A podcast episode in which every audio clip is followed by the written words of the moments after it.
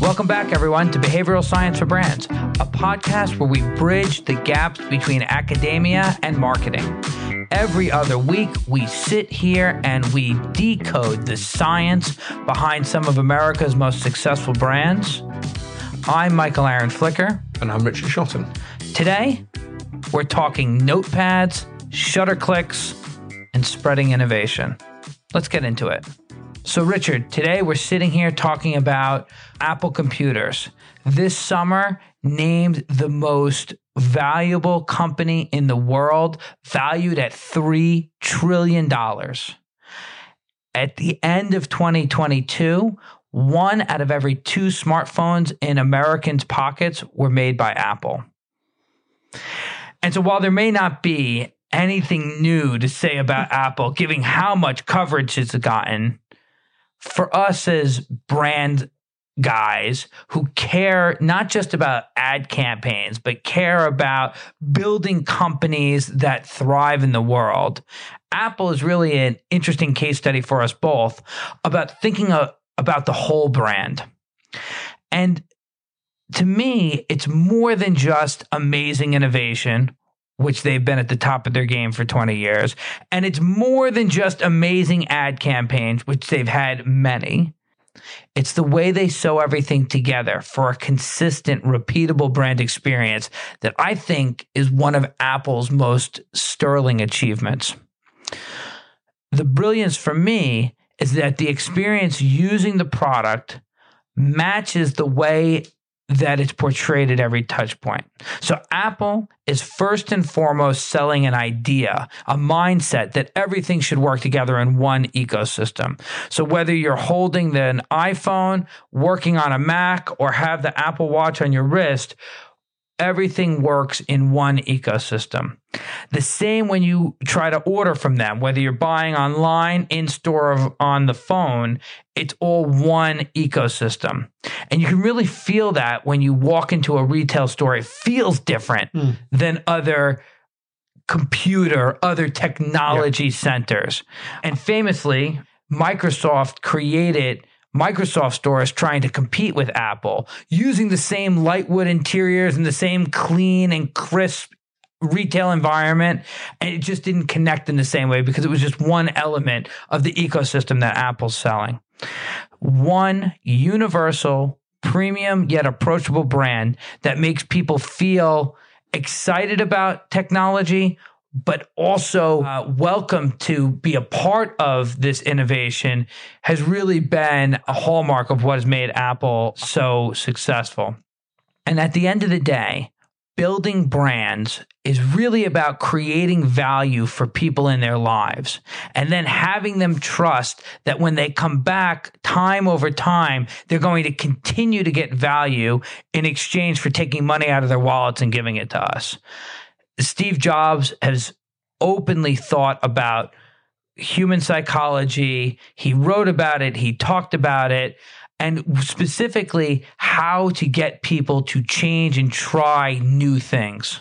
So for us as behavioral science enthusiasts, there's a lot to get excited about with Apple. Uh, Richard, you know, that's the opening, that's the setup. What's your take on how Apple has used behavioral science? Well, you made a point there around that Steve Jobs was a master of encouraging people to try new things. Um, one of the tactics he, he harnessed from psychology was an idea called, or design called skeuomorphism. So his argument was that there are competing demands in people's lives that they're both attracted to the new and they also fear it. So he said there's neophilia and neophobia. We both feel that we're scared of the new. You know, it might be a danger, but we also are attracted to it because it might bring rewards. So his argument, and this was summed up best by um, an Atlantic writer called Derek Thompson, he said the goal to sell something is if it's familiar, make it surprising, and if it's surprising, make it familiar. now, Steve Jobs was a master of that. If you think back to the original iPhone design, when the iPhone was a surprising new bit of technology, they did all sorts to try and make that feel a little bit more familiar. Things like when you open the Notes app on the first iPhone, the app showed a lined yellow piece of paper, just like a normal legal pad, spiral lining in the binding, right? Handwriting instead of computer type when you tapped out the letters. Yeah, exactly. And that might feel like just a random design choice, but by comparing this new technology to physical, real world, existing alternatives, it gave us an element of comfort. So when the iPhone was shockingly new, you needed to have these familiar reminders. But what happened over time was as people became used to their iPhone, the need for those familiar reminders was minimized. And you see from the design, it's become more and more abstract. That spiral notebook you mentioned, that's gone. You don't get that any longer. You don't get font that looks like handwriting. It's much more crisp and clean now. And, you know, where the Notes app you could at least start to understand. I think it used to be called Notepad too. I'm not sure about that. But with the Notes app, it made sense what it might be. Think about trying to teach people what deleting a file meant. And in the original Macs, it was a trash can on the computer desktop, you would drag a file into it. You would hear the sound of crunching paper and you would see it literally animate a piece of paper being crunched up and thrown into a trash bin. Yeah, so that's an interesting example because they're not just using visual symbols, they're accompanying that with familiar sounds. I can imagine though some people are skeptical of this. Mm. And one of the things I love about behavioral science is none of this is ever just speculation. The great thing about behavioral science is everything has to come back to peer reviewed experiments. But there were quite a few experiments that back up this principle of what might be known as optimal newness. So the study in question comes from Karim uh, Lakhani, 2014 study. Uh, goes out and recruits 142 world class researchers and he shows them a variety of different research proposals. And they have to score these research proposals on their potential impact. And what Lakhani had done beforehand was group these research proposals into themes. So, according to how, were they very novel, quite novel, quite familiar, or very familiar? And what Lakhani found was that the very novel research proposals got scored very low. But likewise, the very familiar ones got scored very low as well. Interesting, yeah. It was again this sweet spot of optimal newness that people want enough reassurance of a little bit of familiarity, but with not, not so much that it becomes boring. Or on the other side, they don't want so much novelty that it becomes untethered and scary. So trying to work out what's your existing position, what's the technology they're introducing. If it's surprising, make it familiar as, as Derek Thompson would say, or if it's familiar, try and add a dash of surprising. Feels wildly applicable to so many brands and so many marketers who are bringing new products to the market, you know, either new categories or new products within existing categories of a roadmap for how they might think about this. Yeah, absolutely. Absolutely. It's something I think uh, people who pitch films are very good at it yeah the alien supposedly described as jaws in space you know what is the what's the proxy that you can use to immediately establish uh, what your product represents so this idea of finding the sweet spot richard between you know new but the familiar is not a concept that steve jobs came up with first. This is a long-standing principle that has quite a bit of documentation. Yes, there are examples of designers and inventors through history using the same approach. Famously, there was a, a designer called Raymond Loewy. He was responsible for, I think, the BP and Shell logos, the Lucky Strike cigarette mm-hmm. packaging, a Greyhound bus design, all sorts of uh, beautiful inventions. And he had a fra- famous phrase of most advanced yet acceptable. So he was trying to work out, well, when did that neophobia, so when did that neophilia tip into neophobia? Or before him, you go back to Edison. Edison never had a phrase for what he did, but he had the same principle when he was trying to encourage American households to switch to electricity rather than using you know, naked flames and, and, and gas. everything he did with uh, electric light bulbs was to try and make them familiar. So if you think about it, an electric light bulb doesn't really need a light shade. The purpose of those light shades was to link them back to candles. People had had those light shades to stop gusts of winds guttering out the candles. They repeated it, not because the technology required it, Yeah. but to make it familiar. yeah, it made it familiar. He even capped the wattage of the bulbs. The technology was there already when he launched to be brighter, but he capped the brightness at the same level as a, as a candle to try and make it again more familiar. So great observers of human nature have noticed this tension between neophilia and neophobia long before Jobs or even Raymond Loewy. So striking this balance is one thing that Apple has done extremely well for a long time. But it's not the only interesting behavioral science principle they're using to help succeed. No, Apple, of all the brands that we've discussed, are probably the one who most consistently use a broad variety of psychological insights. So the other thing they do very well is when it comes to their copywriting, they are masters of using concrete language rather than abstract language. The value of this can be shown in a 1972 study by a University of Western Ontario psychologist called Ian Begg. So, very, very simple study. He recruits a small group of people and he reads out a list of words to them. And some of those words are what he calls abstract, so subtle fact or basic truth. Others are what he would call concrete. You know, these are tangible, physical, visualizable items. Square door, white horse.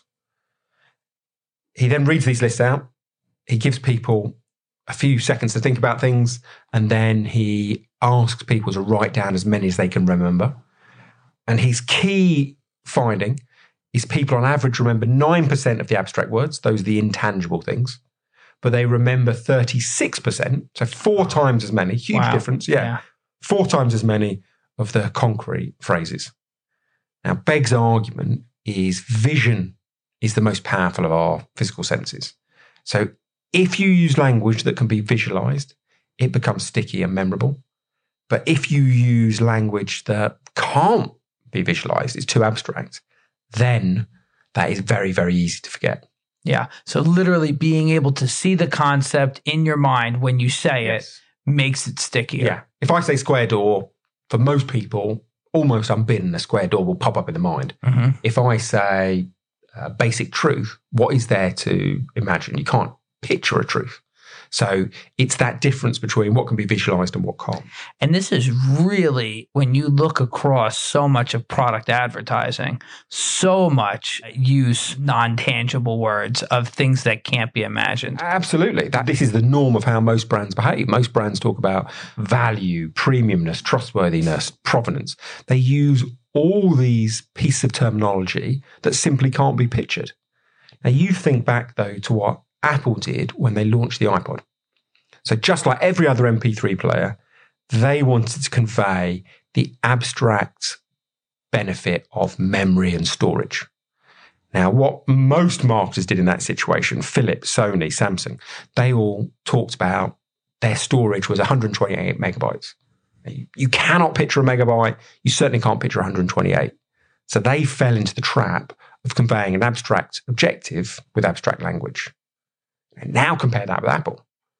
Same abstract objective of memory, but what they did was convert that into much more concrete language. They talked about a thousand songs in your pocket. Now you can picture a pocket, you can imagine a song, and that's why that line became so memorable.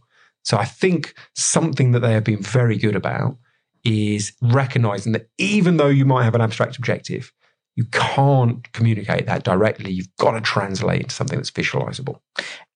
And to drive back to why we chose to feature Apple in this episode, if we are pushing innovation, if we are trying to introduce new products in existing categories or whole new categories, having concrete things helps make it more understandable and more memorable to the consumer. Yes, and you you can see this. It's not. I certainly want to suggest that there was once this problem in the early 2000s with MP3 players. Now it's all resolved. Think about cell prone providers, think about broadband providers. They talk about, you know, the gigabytes that you get. They're still making the same mistake today. I think it is still something that many memory brands can apply. Mm-hmm. Mm-hmm. So we can take this idea, Richard, of concrete and abstract and apply it more than just the copywriting Yeah. or just the imagery and copy that we use. Um, we were talking before that show started about the concept of fluent devices. Do you want to explain that to everyone? Uh, absolutely. So there's a big research agency called System One, and one of the research projects they have done is go through the UK equivalent of the Effies. So in the UK, we have thousands of award entries into what's called the IPA Effectiveness Awards. Very rigorous. Uh, you have to go to great lengths to prove that it was your advertising that drove the success of your brand, often via econometrics. And they've looked at all these entries and they've looked at all the long term campaigns. And one of the most interesting findings was campaigns that have what they call a fluent device tend to be much more successful than campaigns that don't have a fluent device. When they use this term, fluent device, what they mean is a character or mascot who represents the brand who is integral to the, the drama of the ad. So, example would be Tony the Tiger from Frosted Flakes. Yeah, or uh, Geico Gecko. There you go. the key thing here is that the character isn't just a logo at the end. He or she is what the drama revolves around. It's a, it's a crucial part of, of the ad all the way through. And to bring this back to concreteness, think about what some of those brands are trying to convey. Know, great value for Geico Gecko or great taste. Those are abstractions. Those are very forgettable. But what we can remember is a lizard. We can remember a tiger. If you can create a symbol for your brand Mm. that you pack with some of these intangible attributes, that's turning abstract into concrete. Yeah. And the effect is that the consumer, the buyer, has a reaction to that character when they might not have a reaction to the actual attributes of the brand itself. Yes, yes. Uh, unfortunately, even though there's certainly a lot of evidence for the behavioral science insight of concreteness, and there's this new evidence about fluent devices. Unfortunately, another bit of data from System One, certainly in the UK, is that the proportion of ads using fluent devices is in quite radical. Decline. Yeah, it's something that we associate with the 1970s, I think, and the, the 1980s. You know, if you go go back to that era of advertising, you know, the Marlboro Man, the Jolly Green Giant, it was something that was very regular. Yes. But now maybe it feels a bit too simplistic to people working in agencies. But again, what we should be interested in is not whether something is sophisticated or fancy or erudite, but whether it's effective. There's a, there's a growing body of evidence these fluent devices are. Yeah, it, it reminds me of a previous episode where we talked about the principal agent uh, Yes, probably. problem. Yeah. Yeah. where the principal, being the brand, has one thing that would be best for it, but the agent, being the brand manager or the agency, has other things that they're most concerned about raises and promotions and bonuses. And those two successes are not always aligned. Yeah, I mean, one thing that someone working in marketing wants to believe is that they are a mature, sensible person. Yes. And maybe saying, let's use a lizard as our mascot or a giant green man doesn't feel like we're working in a um, don't know, Sophisticated. sophisticated industry. Yeah. But, you know, what works is often what's different from what's sophisticated. Yeah. And I think we're talking about a really challenging concept, which is how do we take abstract ideas Yeah. and make them memorable and readily accessible at the point at the time when somebody's going to make a decision to buy your brand. And these what are they called? Fluent devices. Yeah. I don't know why they gave them such a complicated name. Yeah. Which which is almost uh, Yeah. fighting Yeah, the yes. concept yeah, yeah, yeah, of yeah. fluent device. I mean, it's they haven't. People aren't talking about them. I think again, it's like the name is so important. It sounds a little bit too academic, but Yeah. but the, I think the research is really good. Yeah. Yeah. You know, so it occurs to me that using concreteness kind of brings you down to simpler concepts. That's why fluent devices are so effective because they're simple and you can and memorable. And there's some data, there's some studies to prove that as well. Yeah, th- there are studies that suggest if you use unnecessarily complex language, it reflects badly on you. If you use simpler alternatives, it reflects well. So the study in question is probably the greatest academic paper title ever. I'm ready. It's Hit. Uh, Daniel Oppenheimer again, and the paper is called "The Consequences of Erudite Vernacular Utilized Irrespective of Necessity." I have no idea what that means. Nor do I. But then he has colon, and then it says problems with using long words needlessly. so a rare flash of academic humour. And what he does in the study, he gets these abstracts of academic articles. So these little précis that run at the beginning of the journal articles. Uh, he takes those and he gets people to read them. And generally, those abstracts are overblown in their language. They use unnecessary, convoluted words. So some people read the original abstract with the convoluted, overblown language. Other people read ex- basically the same abstract, but Oppenheimer's replaced the complex words with simple alternatives. And in that second scenario, when that group is asked to rate the intelligence of the author, they rate the intelligence, I think, at 13% more than the original group who saw the complicated version. So Oppenheimer's argument, which runs counter to how most business people behave, is if you use complex language, it doesn't make the audience think you're intelligent. It makes them irritated, confused, and they'll blame you, the writer, for that. If you use simple language, people will assume you're more intelligent and reflect well on you. So, one lesson for brands is even if you work in a very important subject matter, finance, healthcare, try and write as simply and plainly as possible. It's not unlike what great creatives will say, which is that it's a reductive act. Keep taking away from the art yeah. until it's the, its most basic and simple form. It's kind of the same concept. Keep removing the complexity of the words until it's the simplest message. Absolutely. It's, it's a theme that you see outside of that industry amongst creatives. And George Orwell, Ernest Hemingway say the same thing again and again. I think yeah. Hemingway said something like, you know, I know all the hundred dollar words, I just choose not to use them. Yeah. You know, they saw there was a value in plain speaking. Yeah. So, Richard, as we do, we like to do a wrap up at the end of each episode to make sure everyone gets the clear takeaways from each episode. Today, we want people to remember what? Three big things. Firstly, remember the idea of optimal newness. Mm-hmm. Think about the competing drives of neophobia and neophilia. So, think to yourself, is my product radical? In which case, then you have to consider ways of making it more familiar if you have a familiar product, think of ways to make it more surprising. So that's the first principle. The second one is vision's the most powerful of our senses. We struggle to remember abstractions. Make sure the language you're using is as concrete as possible. Make sure people can visualize the words that you're saying. Yep. And then the third and final, there is this added benefit of simplicity that if you use concrete language, you tend to speak simply. And Oppenheimer's study shows that isn't just about boosting understanding levels, it also very reflects very well on the communicator. You'll be seen as higher status if you use simple words. So as we come to a close today, we're talking about Apple, their push to innovation. I gotta ask, Richard, Mac or PC? Oh, PC. I'm completely bewildered by Macs. Whenever I'm doing a talk and someone tells me I'm presenting off a Mac, I know it's going to go wrong. And yet, I'm shocked sitting in our room together today, two iPhones, an iPad, my Mac laptop, lots of Apple devices yeah. surround you, my friend. yeah, that's totally true. And I've, I've got my AirPods as well. I do feel a bit of a mug. I think the problem is once you get into Apple, everything then syncs up. It's, it's gradually, you know, you're slowly sucked into buying everything from Apple. But the one area I've always resisted is always had a, a PC. He stands apart, ladies and gentlemen. We'll see how long he can hold yeah. out. Uh, the ecosystem, the push to innovation compels us. And that brings us to the end of this episode of Behavioral Science for Brand podcast. I'm Michael Aaron Flicker. And I'm Richard Shotton.